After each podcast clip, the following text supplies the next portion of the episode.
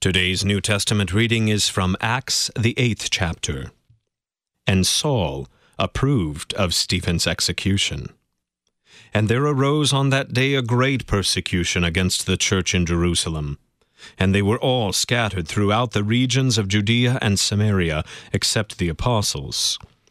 Devout men buried Stephen, and made great lamentation over him. But Saul was ravaging the church and entering house after house, he dragged off men and women and committed them to prison. Now those who were scattered went about preaching the word. Philip went down to the city of Samaria and proclaimed to them the Christ. And the crowds with one accord paid attention to what was being said by Philip when they heard him and saw the signs that he did. For unclean spirits, crying out with a loud voice, came out of many who had them and many who were paralyzed or lame were healed. So there was much joy in that city. But there was a man named Simon, who had previously practiced magic in the city, and amazed the people of Samaria, saying that he himself was somebody great. They all paid attention to him from the least to the greatest, saying, This man is the power of God that is called great and they paid attention to him because for a long time he had amazed them with his magic. But when they believed Philip, as he preached good news about the kingdom of God and the name of Jesus Christ, they were baptized, both men and women. Even Simon himself believed, and after being baptized, he continued with Philip, and seeing signs and great miracles performed, he was amazed. Now, when the apostles at Jerusalem heard that Samaria had received the word of God, they sent to them Peter and John, who came down and prayed for them that they might receive the Holy Spirit. For he had not yet fallen on any of them, but they had only been baptized in the name of the Lord Jesus. Then they laid their hands on them, and they received the Holy Spirit. Now, when Simon saw that the Spirit was given through the laying on of the apostles' hands, he offered them money, saying, Give me this power also, so that anyone on whom I lay my hands may receive the Holy Spirit. But Peter said to him, May your silver perish with you, because you thought you could obtain the gift of God with money. You have neither part nor lot in this matter, for your heart is not right before God. Repent therefore of this wickedness of yours, and pray to the Lord that if possible the intent of your heart may be forgiven you. For I see that you are in the gall of bitterness, and in the bond of iniquity. And Simon answered, Pray for me to the Lord, that nothing of what you said may come upon me.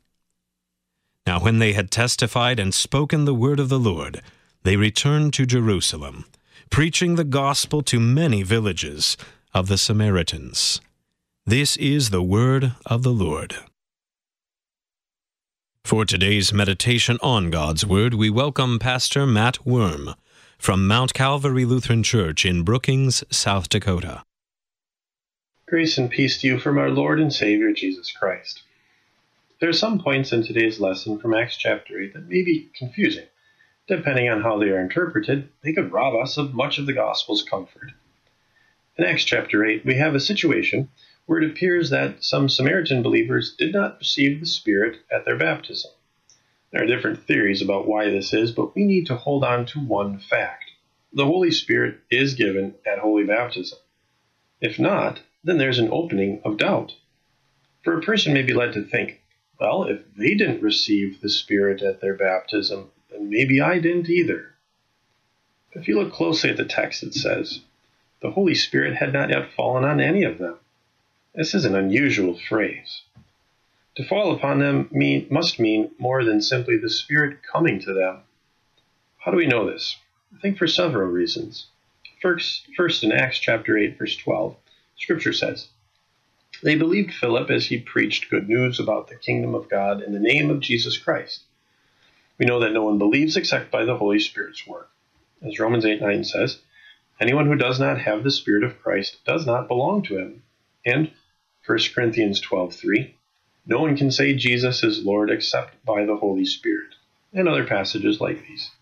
There cannot be a state where a person believes in Christ if the Spirit did not give them faith in Christ.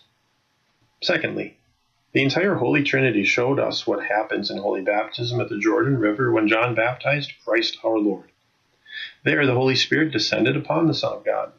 So we know also that the Spirit is given us at baptism. This is a great comfort and should not be taken away or left open to any kind of doubt. Thirdly, the Bible often speaks about the coming of the Spirit in different ways or modes. One way is that anyone who believed, Old Testament or New Testament, received their faith from the Spirit. When St. Peter gave his great confession, that knowledge was revealed to him by the Holy Spirit. Also, the baptism of John was described by Jesus as being born of, again of water and the Spirit in John 3. So even if you already believed, baptism bestowed the Spirit upon you. Again, after his resurrection, Christ breathed on his disciples and said, Receive the Holy Spirit.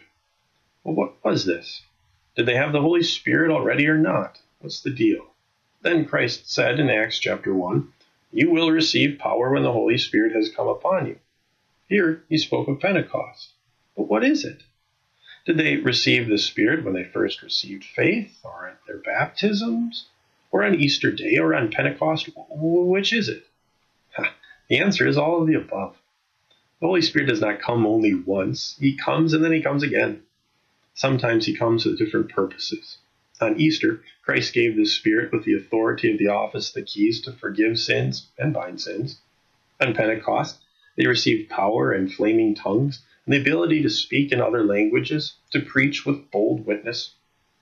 We also continue to receive the Spirit every time we hear the gospel, for he abides with us and never leaves us.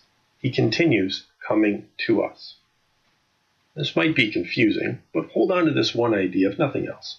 The Spirit comes abundantly, repeatedly, so that God can overflow with grace for you and for me. He fills us full of His eternal gifts. He strengthens and preserves and enlightens. That is why He keeps coming again to us. So, shall we go chasing after other gifts of the Spirit? Ah, by no means. If the Spirit wants to give them, He'll give them. Don't worry about them. The Spirit is no weakling who needs our permission. Instead, let us go chasing after Christ in every place He has promised to be found. Let us return to the waters of baptism by remembering our baptism and confessing our sins and receiving the holy absolution. Let us eat and drink his body and blood in the Holy Supper for the forgiveness of our sins, and let us hear his preaching and word that proclaim the wonders of his grace. Ironically, by chasing after Christ, we'll find the Spirit. He's in these places as well. Everywhere he says he is, and everywhere forgiveness is poured out, there the Spirit is poured out as well.